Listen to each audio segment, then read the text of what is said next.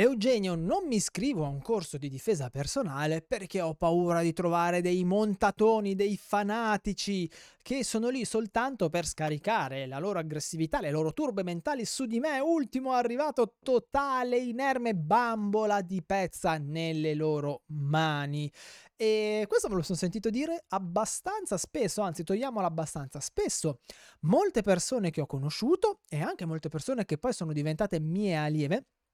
non si iscrivevano a dei corsi di autodifesa perché? Perché avevano paura sostanzialmente di trovare dei montati, dei presi bene eh, che seguivano corsi di questo tipo soltanto per scaricare un po' di aggressività su di loro. Ed è proprio di questo che parleremo oggi nella nostra nuova puntata di Autodifesa Semplice, il podcast per tutte quelle persone, il podcast sull'autodifesa per tutte quelle persone eh, che non si sentono Superman, non si sentono Mandrake, le persone normali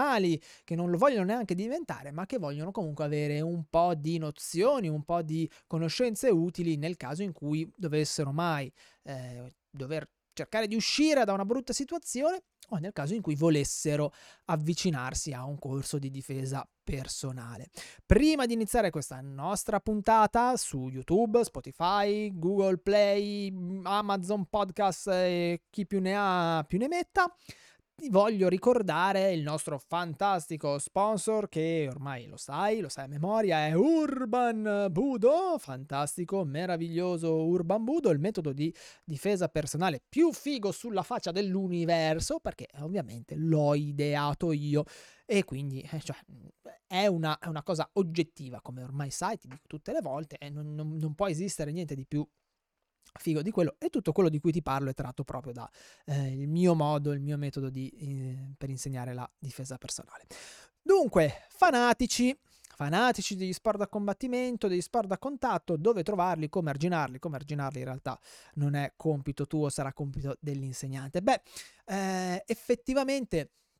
molti hanno paura di iniziare degli sport da contatto, degli sport da combattimento, perché? Perché hanno paura di trovarsi dall'altra parte eh, un qualche fanatico che appunto li, li malmena, li usa come sacco da botte. E una volta era anche un po' usanza far passare i novellini tra le fauci di quelli più esperti che li usavano proprio eh, come, come sacco da allenamento. E è comprensibile, quindi, di nuovo, non è una paura, intanto non è una paura illogica, non è una paura eh, sbagliata, e non ti nascondo che anch'io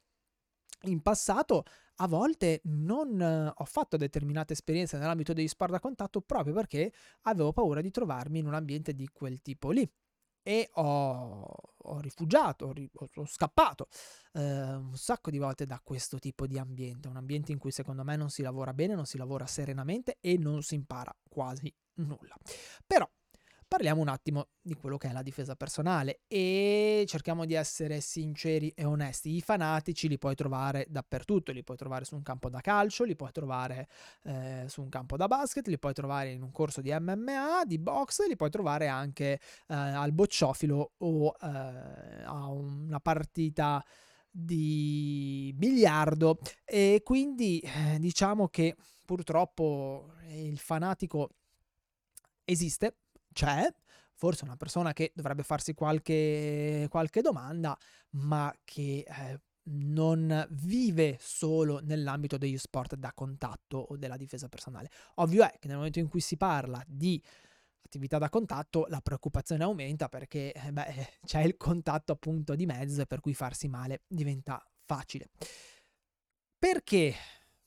parte dei fanatici e anche alle volte di persone violente viene di fatto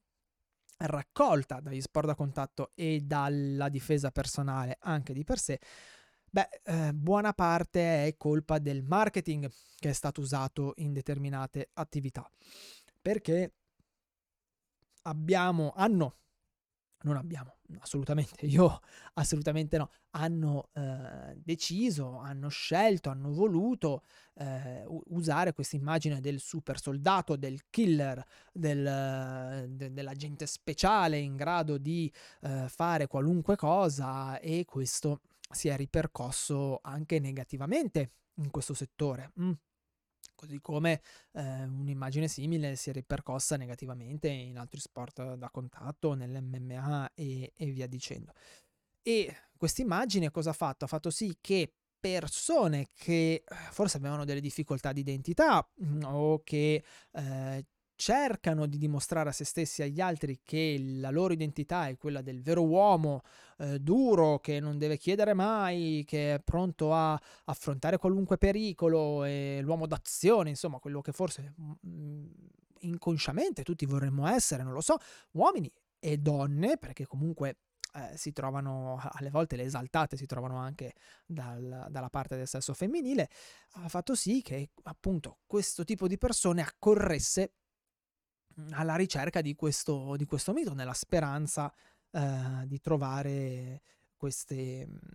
quest, un ambiente che gli permettesse di dimostrare che loro erano così. Probabilmente sono soldati mancati, magari è successo persone che non sono state, non hanno superato i test e quindi non hanno potuto oggettivamente eh, prendere, diventare parte delle forze armate, eh, si sono sfogate, diciamo, in attività di questo, di questo tipo. Eh, sono persone magari che hanno bisogno di dimostrare la propria virilità perché hanno delle mancanze nella loro eh, quotidianità, o sono persone che hanno bisogno di, di sfogarsi, hanno bisogno di scaricare delle tensioni. E mh, la cosa brutta è che questo tipo di persona comunque infetta un po' l'intero ambiente. C'è da dire però, e questo spero che ti possa essere di aiuto nella ricerca quantomeno di, di un ambiente sereno, che queste persone prolificano eh, laddove c'è un istruttore così, o se non così, che accetta questo tipo di eh, persone. Alle volte è l'istruttore stesso che eh,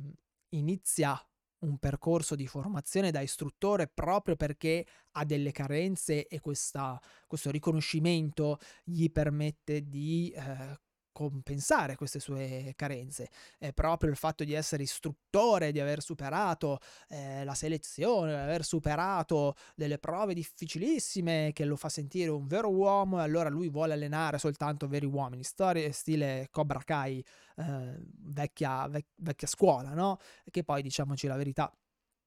spesso e volentieri i percorsi di formazione per gli istruttori di difesa personale non è che sia sta gran roba, durano poco e danno, e danno niente, se non una qualifica che poi eh, permette alle volte di fare dei, dei danni. Ma detto questo, è quindi l'istruttore che fa la differenza, ed è l'istruttore che costruisce l'ambiente in cui, eh,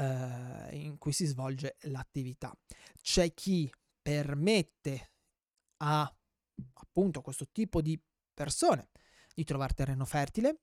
alle volte c'è chi lo caldeggia, eh, qua ce ne sono, ad esempio nella mia città ce ne sono, c'è chi addirittura si sente figo, si sente meglio degli altri insegnanti perché ha un gruppo di persone di questo tipo, e addirittura sono, diciamo, so- sorridono felicemente quando sanno che magari uno dei loro ragazzi si è trovato invischiato in un contenzioso, una rissa o cose del genere, e ne è uscito con pochi danni, o, o comunque è riuscito a fare la voce grossa perché secondo loro questo gli dà un ritorno d'immagine. Eh, probabilmente vivono con il loro, dall'ombra del loro allievo, non lo so. E c'è chi poi, come me, non lo permette. C'è chi, quando ah, si è trovato a dover gestire queste persone, le ha allontanate o ha fatto sì che si allontanassero, e ehm, E ha, e ha voluto, diciamo, filtrare i presenti in maniera tale che l'ambiente fosse sereno. E quindi in realtà è il problema dei, dei montati, appunto, i problemi dei, dei presi bene, come ha scritto un ragazzo una volta in un questionario che avevo lasciato di gradimento,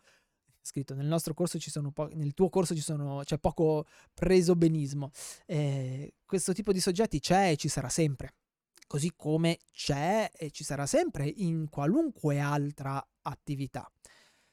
Il tuo obiettivo non è quello di rinunciare, anzi è triste rinunciare, perché tu rischi, puoi trovare dei soggetti di questo tipo, ma è quello di trovare un ambiente dove questi soggetti non hanno eh, terreno, non trovano un terreno fertile, quindi di trovare un istruttore che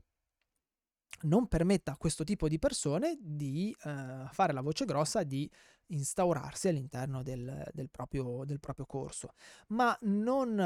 parere personale, non rinunciare a eh, questo tipo di attività solo ed esclusivamente perché hai questa preoccupazione. Ti posso garantire che ci sono molti insegnanti, molti istruttori, molti maestri eh, che lavorano decisamente bene, che sanno fare molto bene il loro mestiere, diciamo così,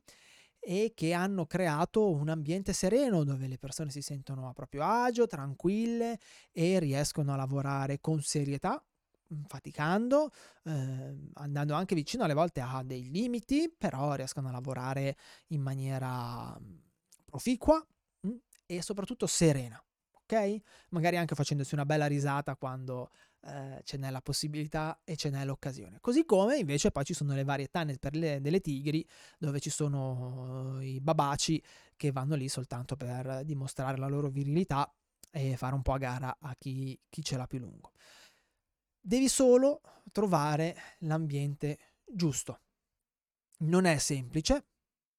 non è semplice perché eh, alle volte nell'ambiente giusto magari non, l'insegnante è valido ma non insegna una metodologia corretta, alle volte trovi eh, chi insegna la metodologia corretta però non, è, ehm, non, non ha creato un ambiente sereno, insomma riconosco che non è facile, però secondo me se ti metti con calma a cercare puoi trovare tranquillamente un ambiente che si confà per te. La cosa importante è che non, tu non faccia questa orribile associazione fra sport da contatto, sport da combattimento, difesa personale, arti marziali e montati di turno, ok? Perché non, non, non dovrebbe essere così, o meglio non è così. Se è così è perché qualcuno ha voluto creare questa associazione. In realtà eh, le arti marziali e la difesa personale sono attività che allontan- tengono a bada l'ego di chi le pratica, proprio perché fanno capire quanta pericolosità ci sia per strada, quanto sia difficile riuscire a gestire determinate situazioni per strada, quanto sia pericoloso appunto, quanto si rischi grosso, e permette di rimettersi un po' nei giusti equilibri e nel capire che forse è il caso di evitare lo scontro piuttosto che accettarlo, eh, che è il caso di riuscire a lavorare di prevenzione piuttosto che